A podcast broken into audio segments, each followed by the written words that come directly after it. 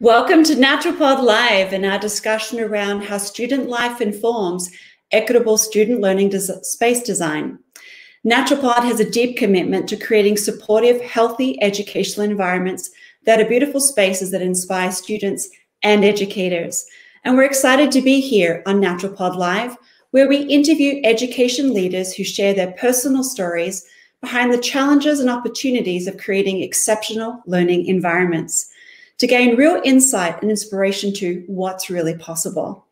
My name is Bridgitte Alomes, and I am the CEO and founder of Natural Pod. And thank you for being here. We are thrilled to have you join us today. And a quick note to our audience you can leave comments and questions in the platform you're watching on, and we'll address them towards the end of the show. I'm excited to welcome Jill Ackers Clayton, Senior Learning Designer at Fielding International, to be here with me today for what I am sure will be an exciting and inspiring discussion. Hi, Bridget. Thank you so much for having me. I'm thrilled to be here. It's um, an honor to get to talk with you, and and um, I enjoy every conversation we've ever had. Wonderful. well, it's the honor is mine too, Jill. I'm excited to go deeper with you today.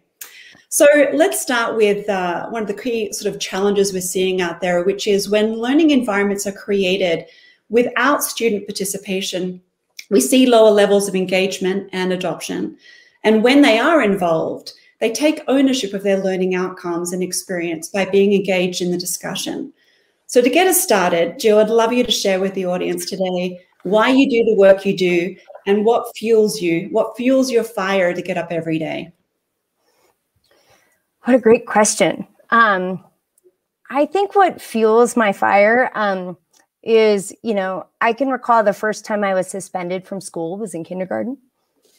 And, um, you know, struggling with um, not being the neurotypical and not being able to sit still. And um, I had a, a, deep sense of curiosity, and I was consistently the kid who asked why and and challenged and um, uh, was, you know, disciplined in ways because I wasn't compliant and mm. that went through almost all of my education. Um, you know, I used to um, ditch my um, classes in middle school and go into the girls' bathroom and unscrew the HVAC vents and climb in and go listen to the interesting teachers. Um, so I was really classified as a, a kid who wasn't smart. You know, I was a discipline problem. I wasn't smart. Um, and I, I talked too much. Um, you know, I had ADHD. I was bored. I wanted to create and I wanted to use my hands and be outside and I I wasn't allowed. And so that classification never left. It's still, you know, you're you're challenged and you're pushed forward and propelled based on a currency of a system that's only focused on something that I didn't align to. And right. so for me, um, my passion stems from really creating learning experiences for all kids you know the the challenging students uh, the experiences the lack of equity in our spaces and so my passion's really driven from um, not only one of the of having a passion for the outdoors but also a passion for um, really humanizing education yeah and i think that is that really speaks true for me too it's uh, you know, I love dance and movement, and sitting still for me is something that's very challenging. Um, having access to nature, and as you can see, I've got a beautiful forest right behind me right now, and I know you're calling from us with a snow-covered backyard that you shared earlier. And uh, I really think that knowing what we need to be in a safe place to learn and to really flourish is what really brings us uh, alive. So, yeah, I thank you for sharing that. So, what do you think are the steps that we can build to create more of an equitable future around student engagement and student voice? Um, gosh, there's so many, there's such a variety of entry points for that question. And so, um, you know, I think um, partly is looking broader than just um, a basic standard but really looking at what are the um, social and emotional and holistic mm-hmm. um, inspirations, which is um, a word that I love that you use quite often. Um, you know, but what truly inspires kids as they learn, and I think that we're in a um, a, a challenging time in all of our lives that's collectively shared. That COVID has taught us that um, we aren't going to necessarily meet all of those standards our whole life. But mm-hmm. what are the things that we're going to need? Empathy, compassion, understanding of diversity, understanding of different cultures and values and and that the language of education has to go deeper than um, just a grade. And I think when we we look at equity, we look at it from a holistic standpoint and reimagining space and reimagining the delivery model that we use in those spaces um, really allows kids to be dreamers and mm-hmm. curators of their own future with their gifts and not trying to fit into um, just one thing because that's what school's always been. I think that changes the face of equity.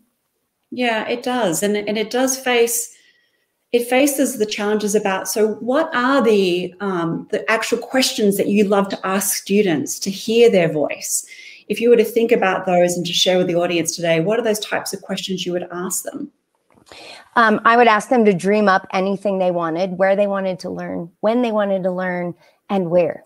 You know, I, um, I, I get even from our high school students all the way down to our preschool students. I want time just to be able to move around. Mm. I want to feel like I can go to the bathroom on my own and not have three bathroom passes a week as an elementary school student. That's all you get. You have to sit in your chair. Um, you know, how do we make this real for kids when they think about their future and asking them to dream about what um, their gifts are and how those gifts could be realized in a space, whether it's a virtual space, um, a caregiver space in nature. And I think, um, you know, asking them to what inspires them. Mm. What inspires them? And we've we talked about that actually recently. Mm-hmm really inspires students. And it's not just about the space that they're in, but it's the whole learning environment from the entire school, indoor and outdoor. And um, you know, when I think about that, I go, well, when is the right time to ask them? From in your experience, when is the right time to ask them about what they want to see and what inspires them to really bring that into the design process? I think there's so many layers. So if we're doing um, school design from an architectural perspective, right. yes, right in the very beginning, their voices should be um, the ones that are heard. The voices that are not heard, the ones who are um, pushed to the side or don't get that equity, that they're not heard. We have to create the space and hold the space to ensure that in the very beginning, their voices are in the forefront all of their voices. Mm-hmm. And then from there, I think that's the key to community engagement is if the kids are engaged and they're seeing school in a different way, it gives us the opportunity or gives a community the opportunity to say, wow, we can look at this in a different way. Um, and then if we're looking at it at a classroom level, we're not at a, a design or a master plan or a furniture reimagining um, experience, we as teachers can start the year with a blank slate in our classroom. I mean, I do have one tiny little aspiration is to put like the dollar store here out of business because if I have to take down another owl or troll or those things are great and they're cute, um, but where is the thinking? Where is the ownership? And so to me, that process has to begin day one of any experience because when I walk into classrooms for the most part, I've said this for many years, 90% of the creativity belongs to the teacher and 10% mm-hmm. belongs to the student. And if we don't truly flip that from day one, they never feel ownership. They open the, they walk into a classroom and it's the teacher's classroom. And when we ask kids, what inspires you in your classroom? Well, when my teacher gets to decorate her classroom the way she wants, that's a real loud alarm. Like those are sirens going off that that's not about ownership. And yeah. i think that that's a, a key point. It's got to be from the very start. Yeah from the very beginning. And i guess how do you um how do you share with you know with our audience today? How do you build a case for having student input into their learning space design how do you build the case the adoption the excitement from the educator to the um, administration how do you you know what do you think are some of the things that, that you've done that have worked and that haven't worked before in creating that case. Sure. I, I mean, I could probably share a ton of things that haven't worked because that's what, you know, making those mistakes and, and growing in that. And I think that um, leading almost with what's strong. Sorry, we have a, a, a few dogs in the background that. Uh, um, but I think um, one thing that uh, I was talking about earlier today with a, a group of architects and educators is we have to focus on what's strong first and then use that to help identify what's wrong and then we can build off the strong to make it stronger right. and that to me is the entry point for anybody what are the strengths and assets that the human, the school, the district, the space brings forward, and how do we strengthen that? And I and, and working side by side. A lot of my work is um, spent with just partnering with teachers and co-creating what that learning experience would look like. And I've had a lot of teachers who are like, "You want me to go outside?" and have my kids pick up twigs and pebbles and bring nature in the classroom and yeah. make a prototype but then what happens is the same way we're teaching the constructivist PBL methodology, they're learning by doing. Mm-hmm. And I mm-hmm. I think that excitement for what is this or oh I don't get it or the the moment inquiry starts with a blank stare when you've got these kids even high schoolers who are like huh huh do you get it do you get what she's talking about those moments of inquiry Mm. I think the more we can strengthen those and go back to what inquiry really means, we're building um, a more engaged and high achieving environment for kids. Yeah, I don't know if that answered your question, but I got off it. Yeah, right. well, it, it, did, and it did, and I want to further sort of deeper explore around. Um, you know, we all you know, when you mentioned about creative learning, you know, from experience, we all learn from experience by feeling, by hearing the dog in the background. Like we learn from that's the sound that they make. That's what it feels like to pick up a pine cone or to go out in nature. So when you're thinking about the experience of the student's success, was there a magical moment where you're like, ah, that is the best way to demonstrate why this is important to have student input from the very beginning? Do you have an example like that you can share with us? Sure. Um, I remember when I was a teacher, um, a middle school teacher, and I'm I'm one of those who doesn't do things usually the traditional way. So I put up a map after college and grabbed a couple darts, you know, and the first dart landed on Vail, Colorado. So I was like, all right, let's go. Pack up my car, sleep in my car a day or two, kind of thing. Um, and uh, look, find a job at um, very much like an outward bound school in Colorado. Right and um, they were like you're going to teach through your community. You're going to use project-based learning. You're going to teach algebra pre-algebra. And um, you have to be out in your community every wednesday. Mm-hmm. and i was like i don't know i don't know. Oh sure i'll take the job. I need to eat. And but little did i know is that impact um, would stick with me forever because for many math is not what we use in everyday life algebra, pre algebra. And that moment when we had the opportunity to go out with the Bureau of Land Management and um, students use topographic maps to help identify elk scat and using the quadrant plane the coordinate plane. And um, each student was given a portion within that quadrant to learn positive and negative numbers. And and um, what happened was the Bureau of Land Management used our students' data. It was really funny when I sent the letter home to parents. I'm like, your kids are going to be picking up scat. And they were like, what? And, but when the Bureau of Land Management put those mm-hmm. elk migration signs on the I 70 corridor, and those kids were like, I had an impact. I made an impact in nature, in on wildlife. And it changed their ability to look at content in a contextualized way if we want to talk about it in teacher speak or yeah. you know, that, from that teacher happy place but this was real. And that was that defining moment for me as a teacher when learning is real. And if i don't make it real they're going to do what i did. And i would never want someone to feel shame and embarrassment in the learning process. So for me, watching kids be active participants in their learning changes who they are forever. And and my job I feel like is to help is to work with teachers to point out those those poignant moments that are really significant and that you can achieve content and mastery and um, and still do it in a way that's real and that people don't believe uh, those of us who go around the world and spend our time thinking through this constantly but when it happens for them there's a, um, a complete you know for lack of a better word paradigm shift in who they are. Yeah it's a sense of like self-confidence self-esteem mm-hmm. i can do it.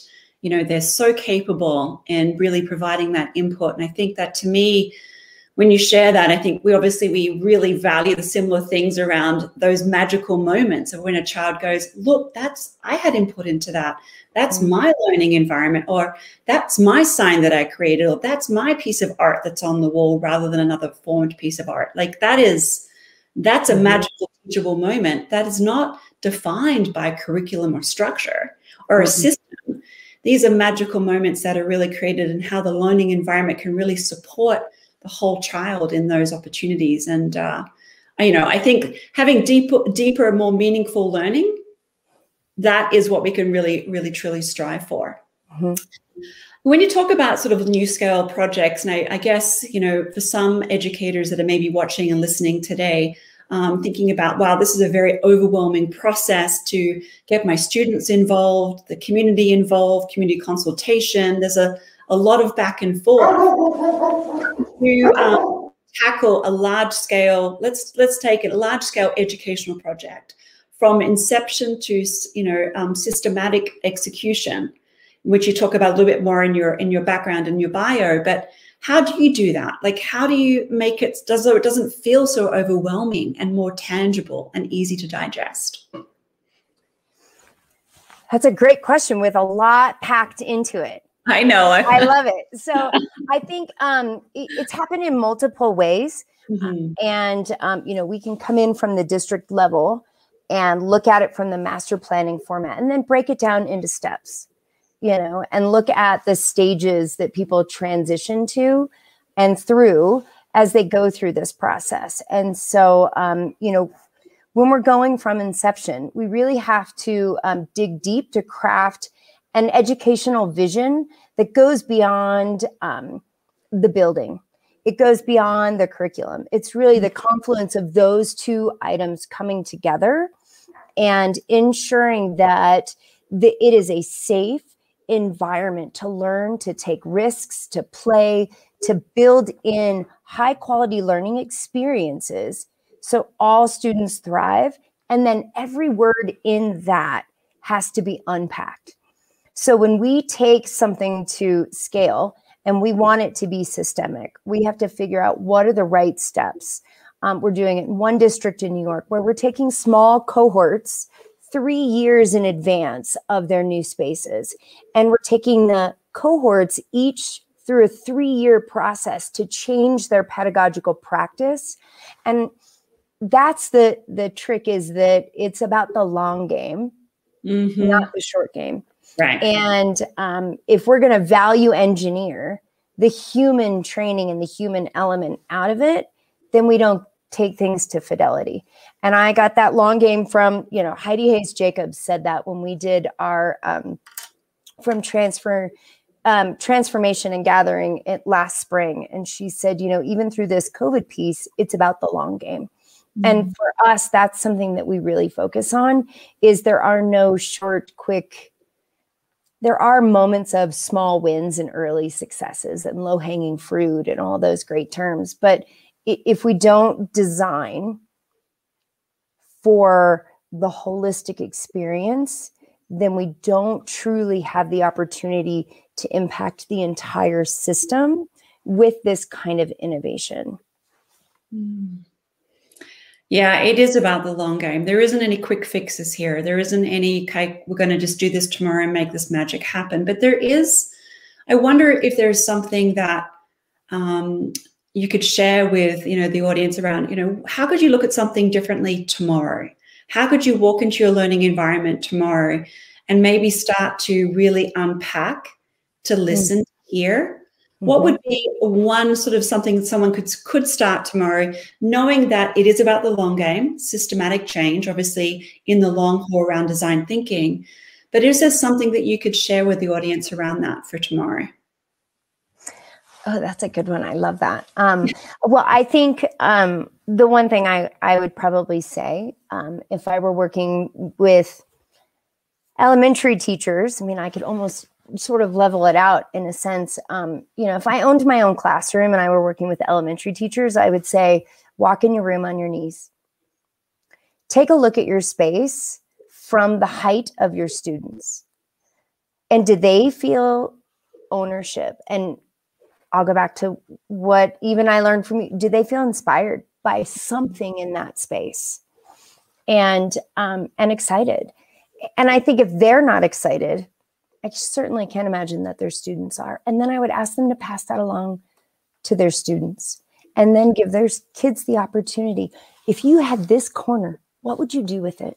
If you could take mm-hmm. everything down or this space, what what would you put up? What would you do with it? What would you share? And then give everyone a chance to share a little bit of who they are and and ownership in that space.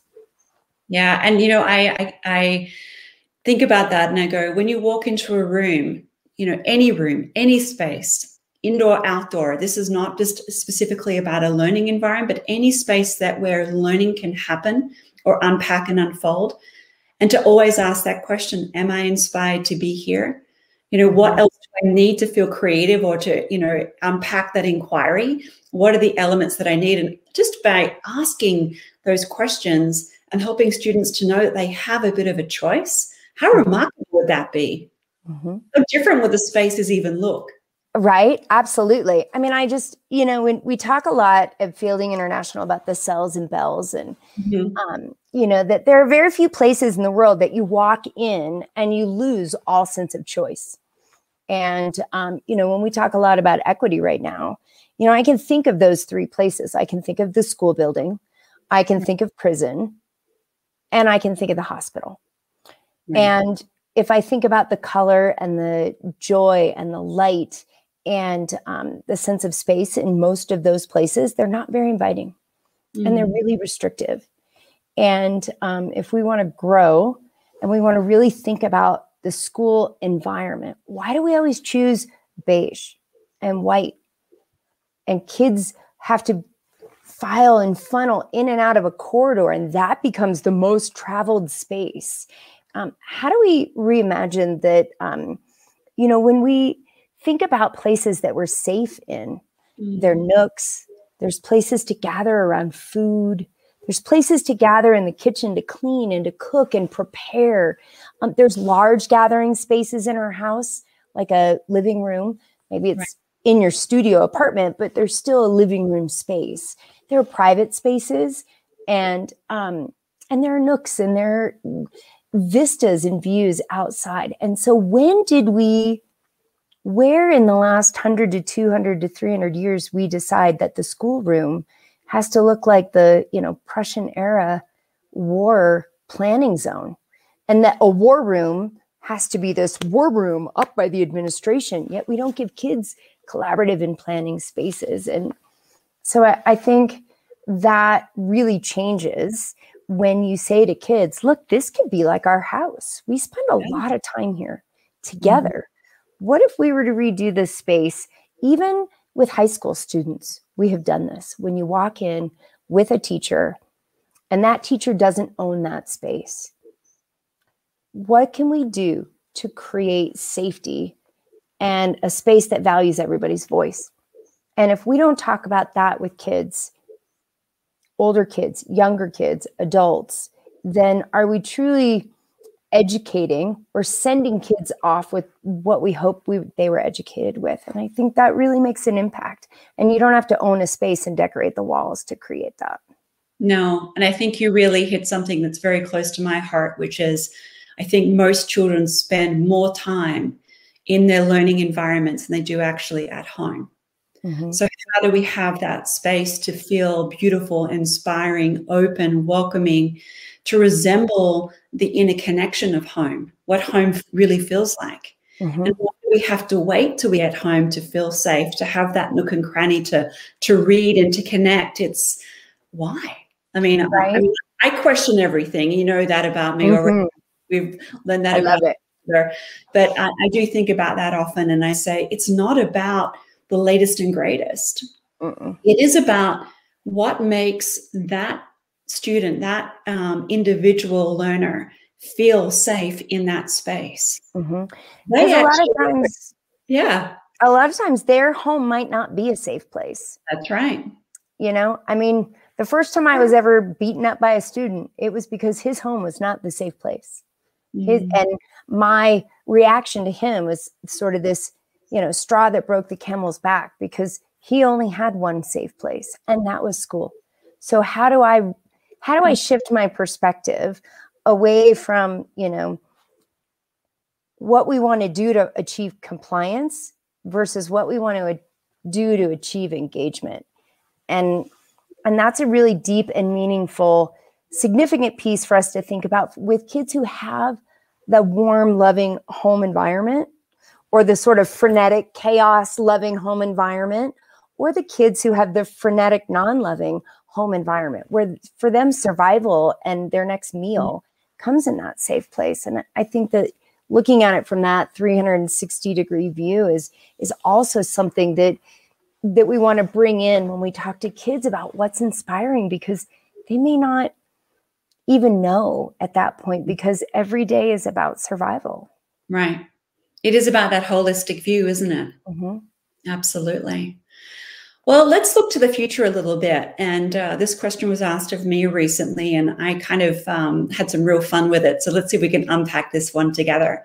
So when you think you when you think about education in the year 2050, um, what do you think it's going to look like? we just did this ac- activity this morning, which was fabulous. Um, it just is the Disney activity where okay, if you get to be the dreamer, right, and you get to figure out whatever you want, and then you know what is it, the realist that you might, you know, you get everything you want, but how do you make it happen? And you know, if it were me I, and I could pick what we wanted, um, I would have commun- community embedded schools. I would have open spaces. I would have children that are outside and don't have to fight or lose recess. Mm. Um, I would have class outside. I would have um, opportunities to engage in the community. Yes, um, creating safe and secure environments is absolutely a priority.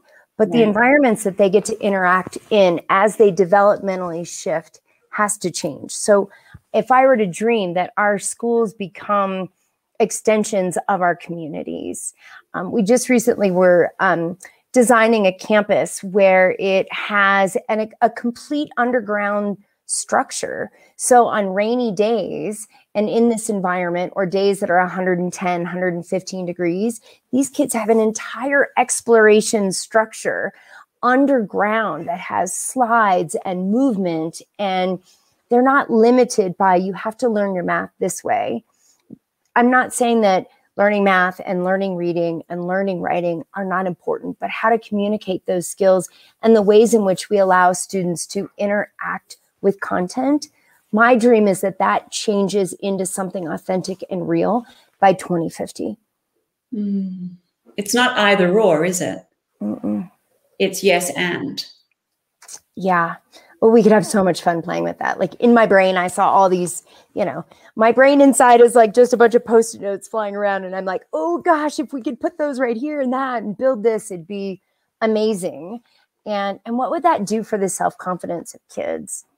And for the community structures that we aspire to and that we're turning um, you know neighbors and neighborhoods into true community resources and changing the value of a building and that physical structure as the community asset and allowing that right. welcoming feel to go both ways. Because if you're an outsider into a school, high school or elementary school, there's no place to have, um, you know, we talk all the time about PBL, like you have to have experts, and because you do, but we don't have any spaces for them.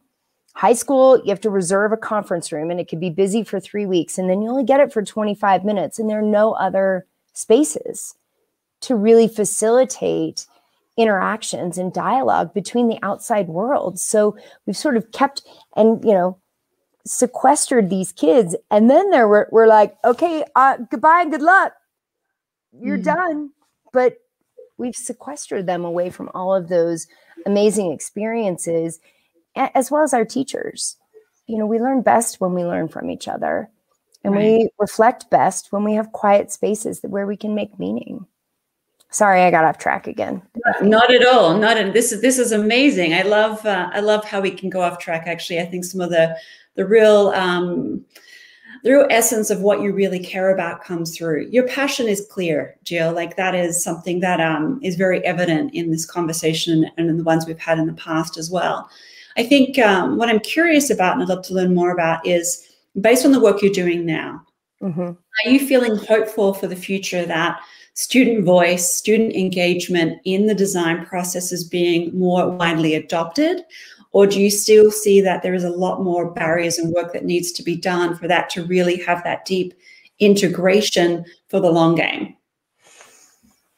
Oh, I was working with an eighth grade teacher last night, and he said, Do you really think that eighth graders can do Flipgrid and manage Google Classroom on their own?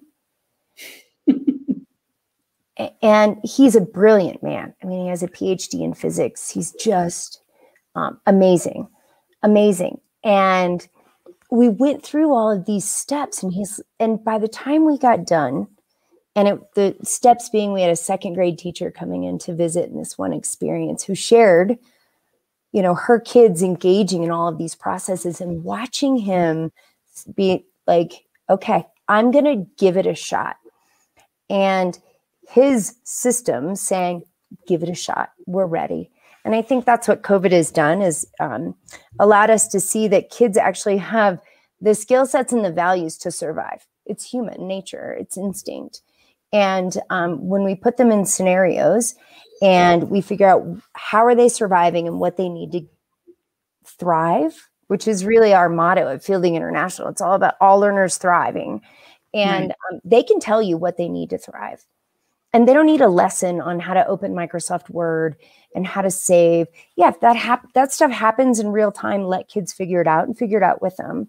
But they really have the opportunity, and I do think that um, teachers are because of what's happened over the last year, giving students more of a voice. We're allowing them to amplify because we've lost so many off the charts. You know, you can't you can't just take what you do live and in person in the old fashioned model and throw it into an interactive technology based experience. It's not working and we've lost a lot of kids and they mm-hmm. know what they need to thrive. And you know entering back into this process i see many more teachers um, their flexibility and their own compassion for the disruption yeah. is really um, you know anchoring some change in there and things that we can't go yes we all want to go back to normal but i think it's a different type of normal. Um, there's some things we want to bring and some things that are going to open the doors so that um, you know disruptive innovation and positive disruption is great and is changing perspective and viewpoints for teachers and giving voice yeah, absolutely. Giving voice to that. But through disruptions, there comes incredible innovations and opportunities to think differently. Mm-hmm. To be challenged by, well, now we're, we're now we're dealing with something we weren't dealing with before. How do we execute the learning in a different capacity? Students, what do you think? What do you need? What's important to you? Mm-hmm. Um, and really knowing that they are capable of giving us that feedback and giving them room to um, provide that input and support. So I think when I think about that, I, I really want to, um, I would love to learn more about has there been a student that during your work, um, I know you mentioned about the signage back in when you were, you know, in the educational um, capacity as a teacher, but has there been a student recently that came up with an innovative, inspiring idea that you thought, I'd never thought of that? Like, can you give us some examples of that as well? I, I mean, I can think about it with my own kids, uh, you know, and um, and going back to you, just because it's so fresh on my mind, you know, we get this piece of furniture to test from Natural Pod, you know, and it comes in all these parts and pieces. And, you know, I have I have two very different children. One is very much a read the directions, very thoughtful, and the other one is a little bit more like me, like, whoa, what can we do? you know, you know, one's just like her dad, you know, one's just like her mom. And she picked up this piece of furniture, and she's like, huh, it could be this and it could be that, and you could do this, and you could, and I'm like, oh, you sound just like Bridgitte. Like I looked at it as a footstool. And and even going back into this second grade class last week with, you know, my child's in fourth, but this second grade class and and saying you can create anything that you want. And she's like, well, that chair is a place for me to rest. That chair, well, it wasn't a chair, it was two books angled up on the side with a couple of other books stacked behind her. But to that, for her, it was a chair that her body could rest.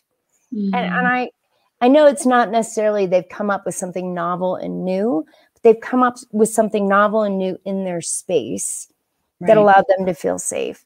And even watching my own child, you know, we could turn that stool upside down and it's a boot dryer. And I was like, because you know we live in a snowy area, we're always drying our boots. So your stool as when you flip it over, you could put two sets of boots. Not that you really want to hear that, um, but um, in the sense of I don't know if I could answer that explicitly. I can think of high school students who are um, sharing their experiences that are going viral on right. projects that we're working on in New York.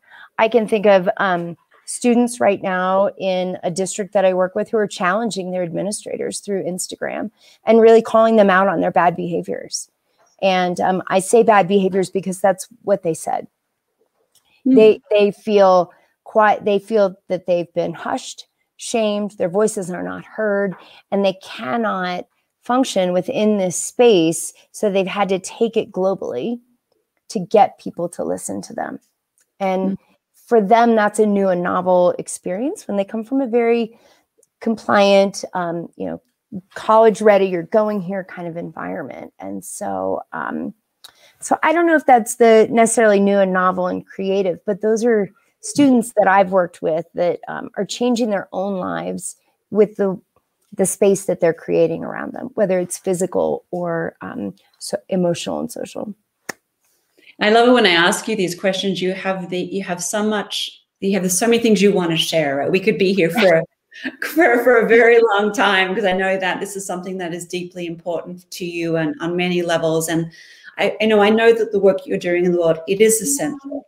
It is essential to have that discussion, to have that engagement, to look at the whole school design around system thinking, around student voice, student engagement educator empowerment, you know, self care of the educator and how we can help them to really thrive, not to survive in their educational uh, mandates or curriculums that they, you know, the curriculum that they have to support or, you know, administer in their work. You know, it's it's it is about thriving, and I really I'm really excited about that. Mm-hmm. What's what's next for you? Like, tell me more about what's next and what are you really excited about in terms of the future? All of it. I just feel so fortunate that um, I'm involved in projects that um, are changing people's lives and impacting kids. And I get to, so for me, every day to work with teachers and every day to um, fill up that cup of um, I get to explore and make my own decisions. And by someone who's exploring something today, and um, you know gives the freedom to take risks so um, you know i we have lots of projects going on but i think you know if i had to pick one it's where we're um, on multiple levels designing with kids real things real true opportunities um, one of those opportunities is with you there are other ones out there that we're doing that you know where kids feel like they're actually part of the process Mm-hmm. And I think those are the projects that excite me the most when kids are not treated like tokens. Mm. And we talked about that the other day. I think that yeah. Um, yeah. that ladder of tokenism and that, yeah, I get to hear your voice and that's great. And thank you for sharing. And I'll weigh that heavily and not include it in my decision. I, I mm-hmm. think that when we don't invite them in, um, you know, we lose the power to create generational sustainability around the stuff that works when we don't give them a voice. And so I think that to me, getting to work in a, a variety of projects, you know, we're, I'm very lucky that there are multiple projects. So for someone who has a brain like mine that never goes in a straight line, I get to sort of bounce around, which is really helpful. Um, everything is exciting. And I think um, being able to bring that excitement and understand how to multiply it in a way that helps the other person and not shuts them down has been um, one, a very exciting piece for me to really dig into in the last couple of years because I can be someone who comes in and I'm so I'm so excited about what we're doing. It can be yeah. overwhelming to others. And right. so how do I really meet someone where they are so that they can start to really grow and and we can tend to that garden and really, you know, plant the seeds for them to me, that's really exciting. And that's the kind of change that's going to um, impact kids and their ability to thrive when teachers are given the opportunity to um, reevaluate and reflect on uh, what kids bring to the table. Right. You know, I think that that is one of the key takeaways that uh, I'm going to be walking away with today, which is meeting people where they're at, how to help plant the seed so they can really flourish and grow from there. And um, to make a start, knowing that the choices that you can make today, even tomorrow, to make a start in terms of what inspires you, what inspires you being all students. Mm-hmm. So, not mm-hmm. one student can speak for many, mm-hmm. right? So, have multiple voices in the room, all yep. age groups, all age ranges, and to really not to um, to give their ideas an opportunity to really be big before they mm-hmm. become small. Yeah. yeah. I love that. I love that. That's kind of what comes up for me uh, today. And um, but Jill, thank you so so much. Like it's always a pleasure to connect with you. Thank you for joining us on Natural Pod Live today, and I look forward to our continued discussions. Thank you to our audience uh, for participating today and for your feedback and comments. We look forward to sharing with you more and uh, connecting with you on our next Natural Pod Live episode coming up soon. Yay. Thank you so much. It's always amazing. Thank you. Inspiring. Yay. My pleasure. Thank you. Thank you.